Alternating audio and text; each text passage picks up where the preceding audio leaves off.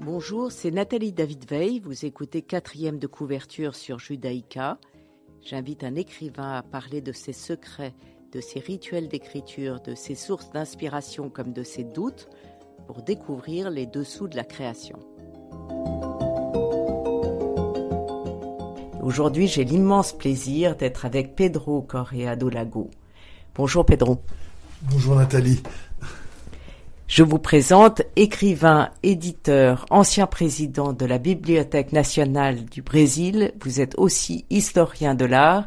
Vous avez réuni la plus grande collection privée de lettres et de manuscrits autographes au monde. Une partie de ces documents a fait l'objet d'une exposition à la Morgan Library à New York en deux mille dix-huit. Et vous venez d'obtenir le prix Céleste Albaret en deux mille vingt-trois pour votre livre chez Gallimard, dont on parle aujourd'hui, qui s'appelle Marcel Proust, Une vie de lettres et d'images, où vous présentez l'un des plus importants fonds de lettres et de photos autour de Marcel Proust. Euh, comment vous est venue cette passion de Marcel Proust ? euh, En fait, euh, euh, j'ai appris le français assez tôt, à l'âge de six ans, à Genève, parce que mon père était diplomate.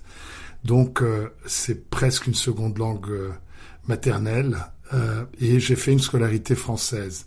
Donc euh, Proust était au programme et j'avoue que le premier contact ne m'a pas particulièrement séduit, mais euh, je l'ai redécouvert vers l'âge de dix-huit dix-neuf ans euh, sur le conseil de quelqu'un que que dont la vie me paraissait très respectable, mais j'oublie qui c'est. mais euh, et là ça a été vraiment euh, un éblouissement. Est-ce que vous avez commencé par collectionner euh, les manuscrits et les lettres euh, à, en pensant à Proust ou c'est indépendant ? C'était tout à fait indépendant, mais évidemment Proust faisait partie euh, des, des grands personnages dont, dont, dont je rêvais de posséder des lettres et des manuscrits. Ça m'est venu euh, assez jeune. J'ai acheté ma première lettre à treize ans à Bruxelles et... Euh, Et c'était une lettre de Manet, mais elle était beaucoup moins chère qu'elle devait l'être, donc elle était à la portée de mon argent de poche. Et depuis, j'ai accumulé des dizaines de milliers de documents. Et euh, ma première lettre de Proust, je l'ai achetée à New York à vingt ans, aussi parce que euh, elle était chez un, un vieux marchand qui avait vu défiler sur sa table de travail les choses les plus extraordinaires avant la guerre, ou même après, et plus rien ne l'impressionnait, et elle était... C'était une lettre merveilleuse, mais il n'avait pas remarqué que c'était la lettre qu'il adressait à Bernard Grasset pour lui dire qu'il continuait à apparaître chez lui, même après les démarches de, de Gallimard. Donc, euh, j'ai, quand j'ai lu la lettre, j'ai compris qu'elle était très importante. Et même si le prix représentait la moitié de mon budget pour un mois à New York, euh, j'ai dû, j'ai dû l'acheter tout de suite. Et voilà, c'est, ça a été le début euh, de ma collection proustienne. J'ai mis peut-être quinze ou vingt ans de plus pour acheter ma deuxième lettre, mais maintenant j'en ai, pense, je pense, presque cent. Et euh, j'ai aussi acheté énormément, parce qu'ils étaient plus accessibles à ma bourse, les documents des gens autour de Proust. Ça m'a toujours beaucoup intéressé. Ou les... Donc c'est pour ça que j'ai, j'ai recueilli beaucoup de choses des, des gens qui ont inspiré ces personnages ou de ses amis. Euh, votre livre, Marcel Proust, Une vie de lettres et d'images, est formidablement construit. Il a cinq parties. Donc, vous suivez la vie de Proust en images. Il y a le jeune Marcel, la conquête du grand monde qui va de dix-huit cent quatre-vingt-neuf à quatre-vingt-dix-neuf, Proust au travail, la recherche prend forme, puis la gloire enfin.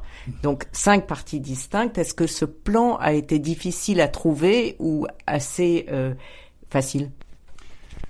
Je crois qu'il s'est imposé à moi euh, par l'étude évidemment des, des plus grandes biographies, et notamment celle de, de Jean-Yves Tadié que j'ai épluchée en détail.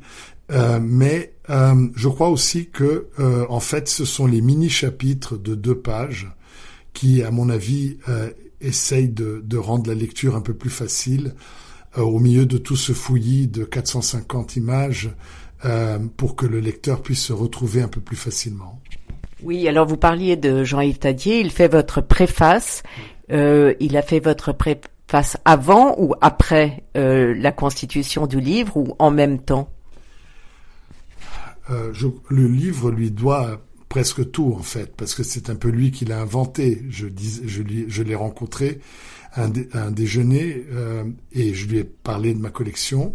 Et il a tout de suite dit que ça pouvait intéresser son, son éditeur de faire un livre autour de ces documents euh, originaux que j'avais accumulés pendant quarante, euh, plus de quarante ans. Et à ce moment-là, euh, je, je, j'ai décidé de donner une forme à cette collection qui avait quand même été constituée un petit peu avec l'idée peut-être d'un jour, pas, pas vraiment au début, mais les dix dernières années, je pensais peut-être en faire un livre. Mais c'est, c'est la rencontre avec Tadié qui a, qui a vraiment accéléré les choses et aussi le centenaire de Proust en vingt-deux. Donc j'avais quelques mois seulement pour, pour, pour, pour faire ça, mais ça a été une expérience très, très agréable. Vous racontez donc toute la vie de Proust, son enfance, son amour pour sa mère, ses rencontres, ses amitiés, mais aussi son engagement avec les Dreyfusards et pour Zola. Vous écrivez, page cent quatre, « L'affaire Dreyfus donne à Proust une deuxième occasion de faire publiquement preuve de courage. La première s'était produite en février dix-huit cent quatre-vingt-dix-sept lors d'un duel contre Jean Lorrain qu'il avait offensé par des articles fielleux. » Alors, ce qui, ce qui m'a paru passionnant dans, dans votre, dans votre livre, euh, Pedro Corrêa do Lago, c'est euh, justement le fait que à chaque page, vous euh, parlez à la fois de, d'une époque en rentrant dans un détail de sa vie. Est-ce que c'était compliqué de, de décider ce que vous alliez choisir ? euh, En fait, Nathalie, euh, ce qui se passe, c'est que la plupart euh, des, des sujets ont été un peu dictés par les lettres que je possède. C'est-à-dire, c'est un peu les lettres qui déterminent. Parfois, c'est un, do- un document euh, ou une photo ou un document d'un ami. Mais en général, c'est quand même directement lié à Proust. Mais comme je ne suis pas un biographe respectable de Proust, je suis un néophyte, j'ai voulu euh, réduire au minimum ma, ma contribution en quelque sorte. Donc j'ai, j'ai essayé de, de, de discuter les images et de les rapprocher d'un, d'un, d'un épisode qui pouvait être intéressant. C'est pour ça que, avec les documents de l'affaire Dreyfus, euh, ça m'a donné l'occasion, parce qu'il a quand même été... C'était pas la, la, la, la, l'opinion courante dans le milieu qu'il fréquentait, et les gens étaient euh, en grande majorité anti, anti-Dreyfusard. Donc il a fait preuve de courage dans ces deux occasions-là. Mais vous voyez, par exemple, je n'avais rien sur le duel avec Jean Lorrain. C'était aussi une occasion de, les, de le de le de mentionner, parce que je n'avais aucun, aucun document sur ça. Le livre est aussi euh, dicté par euh, les documents que je possédais. Il y a, par exemple, à chaque double page, vous présentez à la fois une lettre, l'histoire et un extrait. Par exemple, la rencontre avec Robert Montesquieu, page soixante-huit, euh, il est, ou peut-être un peu plus tard, vous écrivez, enfin, il écrit, j'aimerais écrire quelque chose et peut-être ne pourrais-je jamais rien écrire du tout. Est-ce que vous connaissiez cette phrase avant ou vous l'avez découvert avec la lettre ? Euh, ça, c'est une des premières lettres que j'ai achetées. Donc, je la possède depuis vingt-cinq ans, je pense. Et évidemment, elle m'a séduit énormément à l'époque. Je l'ai achetée aussi aux États-Unis. En fait, je l'ai échangée parce qu'elle était trop chère pour des pièces qui m'intéressaient moins. Euh, et euh, justement, c'était tellement extraordinaire que Proust dise à Montesquieu euh, « J'aimerais écrire quelque chose ». C'est quand même hallucinant. Alors, j'ai beaucoup utilisé d'extraits de lettres euh, en espèce de gros titres euh, au début de ces pages doubles, voilà, pour attirer un petit peu l'attention du lecteur sur ce qu'il allait vouloir lire ou pas lire après. C'est-à-dire, s'il, s'il voit que le, le titre ne l'intéresse pas tellement, ni le sous-titre, il page à la page suivante. Je pense que c'est un livre qui peut être lu en partie ou, ou par, par chapitre ou par mini-chapitre. Enfin, j'ai voulu faire un livre qui soit d'accès, le, l'accès le plus facile possible au lecteur. Pedro Corrêa do Lago, on va peut-être écouter votre premier extrait de musique.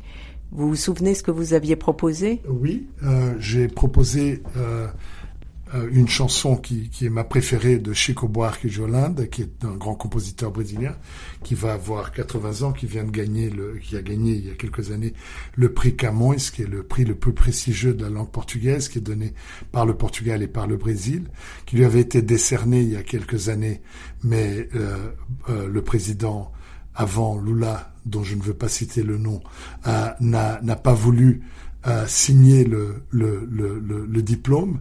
Donc euh, Lula et le président du Portugal viennent de lui. J'étais là par hasard euh, à, à Lisbonne quand, euh, quand on lui a donné finalement ce diplôme.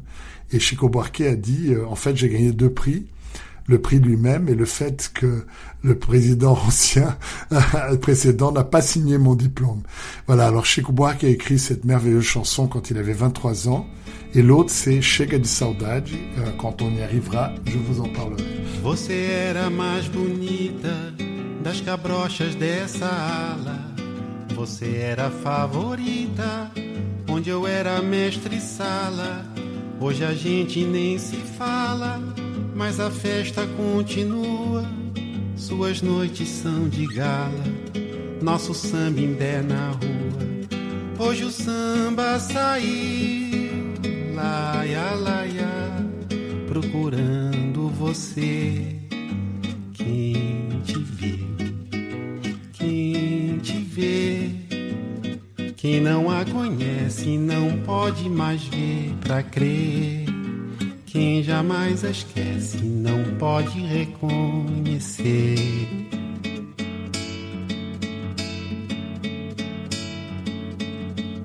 Quando o samba começava, você era mais brilhante. E se a gente se cansava, você só seguia adiante.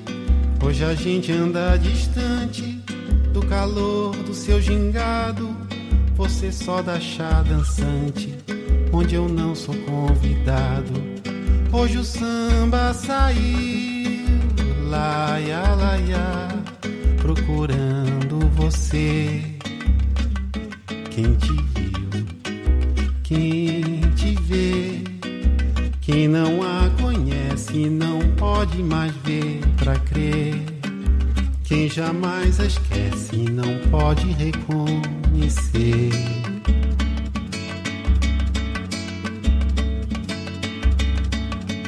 Todo ano eu lhe fazia uma cabrocha de alta classe, de dourado lhe vestia, pra que o povo admirasse.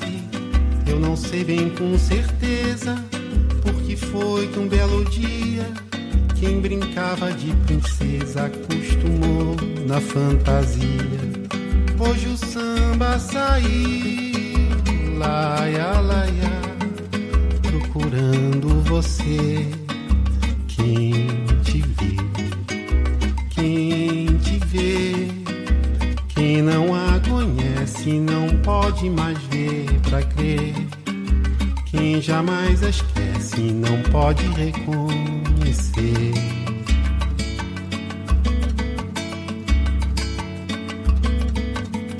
Hoje eu vou sambar na pista, você vai de galeria.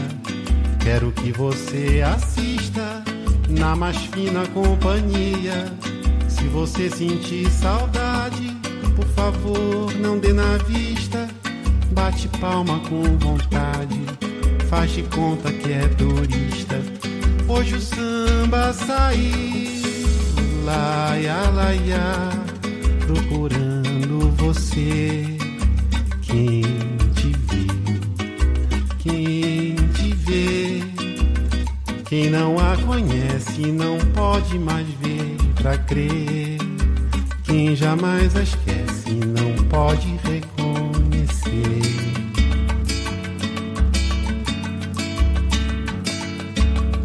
Pedro Corrêa do Lago, Euh, vous nous présentez aujourd'hui Marcel Proust, Une vie de lettres et d'images, votre passionnant livre euh, de votre collection de lettres et de photos de Proust qui vient de paraître chez Gallimard, et vous avez obtenu le très prestigieux prix euh, Céleste Albaret.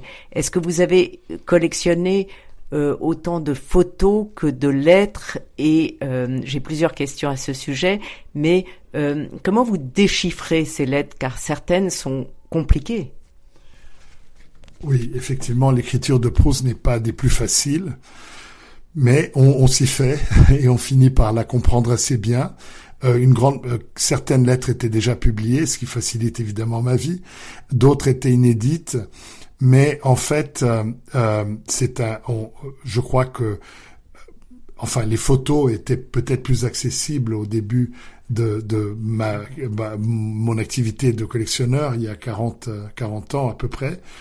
Euh, on n'en faisait pas grand cas à l'époque. Oui, mais par exemple, vous avez euh, des photos de Proust à Venise. Vous possédez l'un des deux exemplaires. Vous vous souvenez de où vous l'avez trouvé? Parce que ça paraît très extraordinaire quand même. Euh, je crois qu'il y a d'autres photos où je possède le seul exemplaire. Celle-là D'accord. a été reproduite à partir d'un livre très ancien. Donc, c'est pas. Euh, il y a, il y a la photo de Proust en canotier euh, à, au Parc Monceau. Euh, qui, dont il n'existe qu'un seul exemplaire annoté par sa mère et qui a été euh, rendu, disons, euh, accessible aux collectionneurs au moment d'une vente d'une petite nièce de Proust. Quelle est la lettre qui vous a le plus ému? Évidemment, je crois que c'était la première, parce que euh, la lettre était décrite dans le dans le la petite liste du marchand euh, qui avait quatre-vingt-cinq ans déjà à l'époque, euh, américain, comme euh, lettre pleine de références littéraires difficiles à déchiffrer. Donc il avait eu du mal avec non seulement l'écriture de Proust, comme pour replacer la lettre dans son contexte. Elle n'était dirigée qu'à un cher ami, et, et mais je connaissais suffisamment, la, c'était quand même l'épisode le plus célèbre de, de l'histoire de l'édition française, je connaissais le fameux refus de Gide.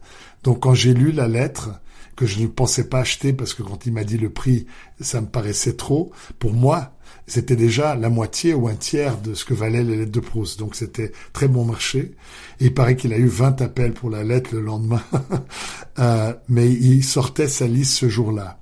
Donc, euh, là, je crois que j'étais très, très ému parce que c'était la première fois que je touchais le même papier que Proust avait touché. Il y a tout un côté aussi un peu fétichiste dans, dans les collectionneurs de lettres autographes et de manuscrits. C'est-à-dire, on, on a entre les mains Euh, quelques minutes, parfois des heures, quand c'est un manuscrit ou même des jours, des jours entiers, un pan de la vie, un tout petit pan ou une petite tranche de la vie d'une personne qu'on admire beaucoup. Et à mon avis, c'est le contact le plus direct qu'on puisse avoir avec quelqu'un qui est mort avant notre naissance et qu'on admire. Et, et c'est un petit peu ça, ce qui m'a fait euh, former cette, cette collection un peu trop ambitieuse, mais qui ne m'a apporté que, que des joies et, euh, pendant plus de cinquante ans. C'est, c'est à l'origine de, de l'idée de collection, en effet, de... Euh, de... se rapprocher. Oui. On, on se rapproche un petit peu de la personne qu'on admire, vous voyez. Moi, je, quand j'obtiens une lettre de quelqu'un, euh, je, je lis beaucoup plus autour de lui, je, je lis son œuvre plus profondément, je l'admirais peut-être pour une chose ou l'autre, après on découvre... C'est, c'est fascinant, parce que tout finit par s'emboîter, vous voyez, après... Euh, c'est, ça enrichit, ça m'a enrichi ma vie énormément, en fait. Et quelle est, quelle est l'époque dans, dans, vous parlez des lettres à sa mère, enfin il y a beaucoup, beaucoup de choses à découvrir, hein. Je ne peux que conseiller de, de lire euh, ce grand, grand livre euh, entre les amis, les lettres à sa mère, la famille, les, le, le, le côté, euh, quand il est justement, on parlait de la publication, qu'est-ce qui vous attire le plus? Il y a un billet que, que j'ai obtenu assez récemment, mais qui, qui est écrit par Proust adolescent à sa mère et qui, et qui, et qui le, dé, le dépeint, à mon, mon avis, c'est, c'est... Attendez, je vais le retrouver ici, je pense. Euh, c'est un, c'est un, un billet qui n'est, qui n'est même pas signé euh, et qu'il écrit justement au moment où il est... Excusez-moi, je, je me perds dans mon propre livre. Voilà. Euh, ma chère petite maman...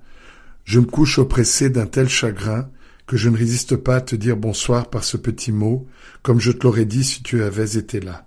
Tu es la seule personne que j'aimerais voir pour le moment, absolument comme pleurer, et la seule chose qui me fasse du bien. Ma chère petite maman, je t'embrasse de tout mon cœur. Je crois que ce billet qui a été retrouvé parmi les papiers de Proust qui allaient peut-être être brûlés par la veuve de son frère, en mille neuf cent trente-cinq, par le collectionneur Jacques Guérin, qu'il a gardé toute sa vie.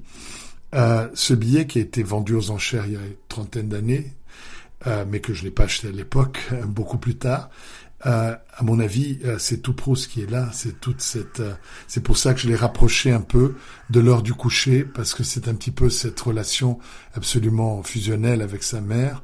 Et euh, et, et et je pense que ces quelques lignes, euh, comme vous voyez, c'est très court, disent beaucoup. Et vous avez retrouvé des lettres de, de Jeanne Proust aussi ? Oui, oui, elles sont, elles ont été dispersées il y a, il y a plusieurs années.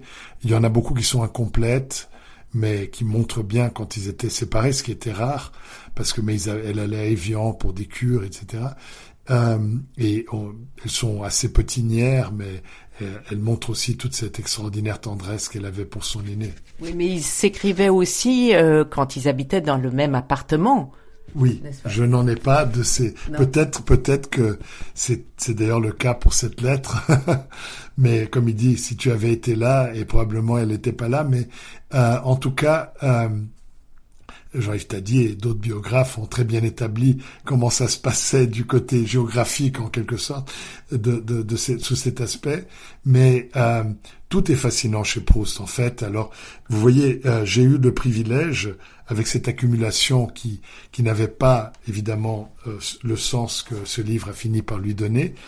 Euh, mais finalement j'avais pas mal de de, de matériel. Les matériaux étaient là pour faire le livre, parce qu'en fait c'est l'image qui dicte un peu le texte.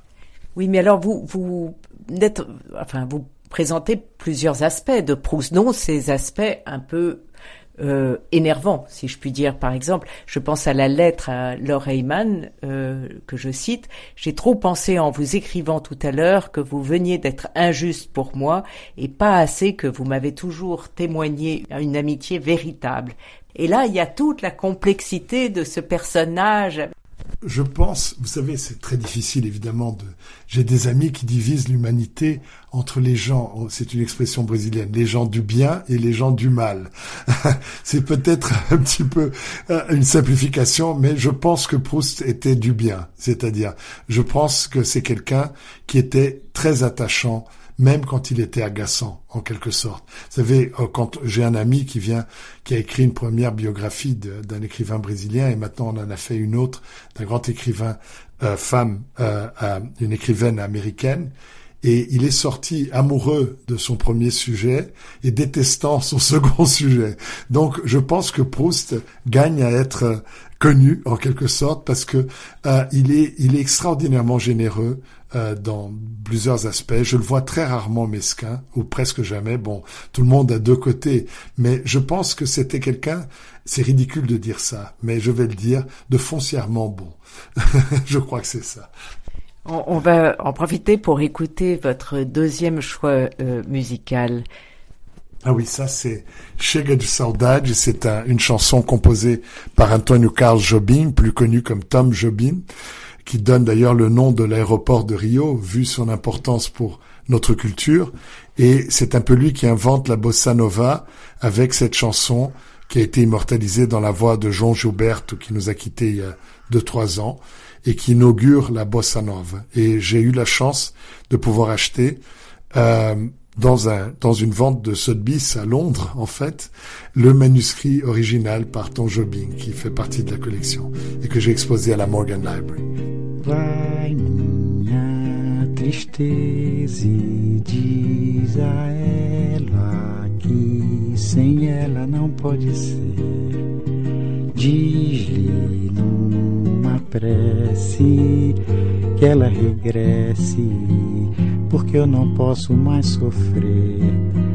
Chega de saudade, a realidade é que sem ela não há paz, não há beleza, é só tristeza e a melancolia que não sai de mim, não sai de mim, não sai.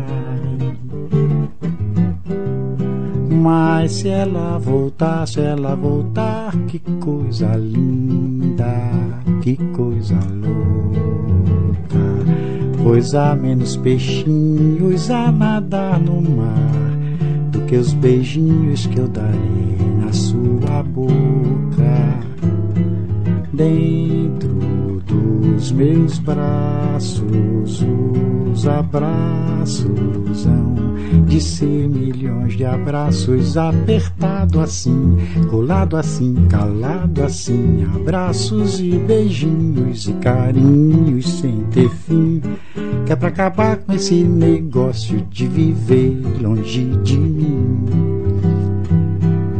Vai minha tristeza e diz a ela que sem ela não pode ser. Diz-lhe numa prece que ela regresse, porque eu não posso mais sofrer. Chega de saudade, a realidade é que sem ela não há paz, não há beleza, é só tristeza e a melancolia que não sai de mim, não sai de mim, não sai. Mas se ela voltar, se ela voltar, que coisa linda, que coisa louca, pois há menos peixinhos a nadar no mar do que os beijinhos que eu darei na sua boca. Dentro dos meus braços, os abraços hão de ser milhões de abraços, apertado assim, colado assim, calado assim, abraços e beijinhos, carinhos sem ter fim, que é pra acabar com esse negócio de viver longe de mim. Não quero mais esse negócio de você viver assim. Vamos deixar desse negócio de você viver sem mim. Pedro Corrêa do Lago, vous nous parlez de Marcel Proust, Une vie de lettres et d'images chez Gallimard. C'est un grand livre d'art en quelque sorte, avec toutes les lettres et les manuscrits, et je vous remercie. Je voulais aussi, euh, il y a les dernières lignes tracées par Proust que vous reproduisez, euh, qui sont évidemment extraordinairement émouvantes. Racontez comment vous avez trouvé cela. Nous savons que ce sont, que c'est le dernier billet euh, à Céleste, parce que Céleste elle-même le dit, euh, c'est un, il est même taché Euh, de, de gouttes de son dernier euh, café, en quelque sorte. Donc il a été écrit le matin, il meurt l'après-midi, il a été écrit d'une main très tremblante le matin même de sa disparition, et euh, c'est euh, une pièce qui était passée en vente euh, il y a plusieurs années, je n'avais pas pu euh, me candidater, et quand elle est repassée, Euh, un ami me dit que c'est la relique proustienne par excellence, mais en quelque sorte j'ai, j'ai un, un collègue collectionneur allemand qui a acheté un, un, une mèche de cheveux dans un qui, qui appartenait à Céleste, encadrée dans, encastrée dans un, un petit bijou, et ça c'est peut-être la relique proustienne par excellence. Mais je vous avoue qu'évidemment les dernières lignes tracées par un homme qui en a tracé tellement d'admirables, euh, c'est évidemment quelque chose qui me touche particulièrement. Et quelle est votre réaction quand vous trouvez, justement, quand vous faites face à ce genre de lettres? C'est euh, l'émotion, l'excitation, l'impatience? Vous savez, euh, l'acquisition de ces pièces euh, me procure des plaisirs à plusieurs niveaux. Il y a d'abord l'étape où l'on identifie chez un marchand ou dans une vente publique une pièce très tentante et qu'on pense pouvoir se l'offrir. Chez le marchand, c'est plus simple parce que le prix est affiché. Dans une vente publique, on, on est très énervé, on est très inquiète juste avant et on est euphorique quand on y arrive. Ensuite, quand on a le document entre les mains, c'est un nouvel, un, un nouveau, une nouvelle couche de plaisir, si j'ose dire. Ensuite, on a on commence à étudier le document et on découvre qu'il est peut-être encore plus important qu'on ne le pensait, comme dans le cas de cette lettre à Bernard Grasset qui n'était pas encore publiée à l'époque. J'ai fait des recherches. Ensuite, quand on le revisite, je revisite très très souvent mes pièces. Ensuite, quand on les prête à des expositions. Ensuite, quand elles elles sont reproduites dans un livre, et ensuite quand on les reproduit dans son propre livre. Donc vous voyez qu'il y a plusieurs étapes et plusieurs couches de plaisir que ces pièces peuvent nous apporter. Et est-ce que ça vous incite à relire La recherche du temps perdu ? Je la relis tout le temps. Je, oui. C'est un livre qu'on peut qu'on peut euh, revisiter à n'importe quelle page, n'importe quel jour, parce que on connaît la trame n'est pas si compliquée et euh, à chaque page c'est un émerveillement parce que personne ne se souvient, même les Proustiens les plus chevronnés, euh, de de de tout le texte. Donc on est tout le temps en train de le redécouvrir, on on le lit différemment. J'avais euh, trois amis euh, qui étaient de grands messieurs au Brésil, un grand banquier, le plus grand critique littéraire et euh, le plus grand bibliophile d'origine euh, russe, Monsieur Mindlin, mais qui était né au Brésil. Et tous les trois étaient des Proustiens euh, passionnés, et tous les trois avaient lu trois ou quatre fois La Recherche enti- en entier, de, de, de, et, et ils m'ont dit que ça avait été à chaque fois une expérience complètement différente parce qu'ils étaient euh, plus âgés ou c'était un autre âge et ils avaient d'autres. Donc euh, c'est c'est c'est un, les gens qui sont rebutés par la taille de la recherche ou qui veulent. Moi, je, si je devais conseiller à quelqu'un comment aborder la recherche, je dirais commencer par le dernier volume, par Le Temps retrouvé, parce qu'en fait euh, on n'a pas besoin de comprendre. Euh, ce qu'il faut, c'est de rentrer vraiment Dans, dans cette magie proustienne qui a mis du temps pour s'imposer. Je crois que le fait qu'il a qu'il, qu'il a été refusé par tant d'éditeurs et que même euh, même la N R F n'est pas tout de suite reconnu la valeur de ce texte, tout ça en dit long euh, sur la, peut-être une difficulté initiale d'approche, mais qui, une fois vaincue, euh, ouvre les portes à, à, à, à vraiment un espèce de paradis. Je vous remercie beaucoup, euh, Pedro Corrêa do Lago. Merci d'avoir présenté votre merveilleux livre sur euh, Marcel Proust chez Gallimard. Merci beaucoup, Nathalie. Euh, c'était un grand plaisir. Cette émission sera rediffusée dimanche à quatorze heures. Vous pouvez la réécouter sur vos podcasts et sur le site de Radio Judaïka. Et je vous retrouve mardi prochain à onze heures.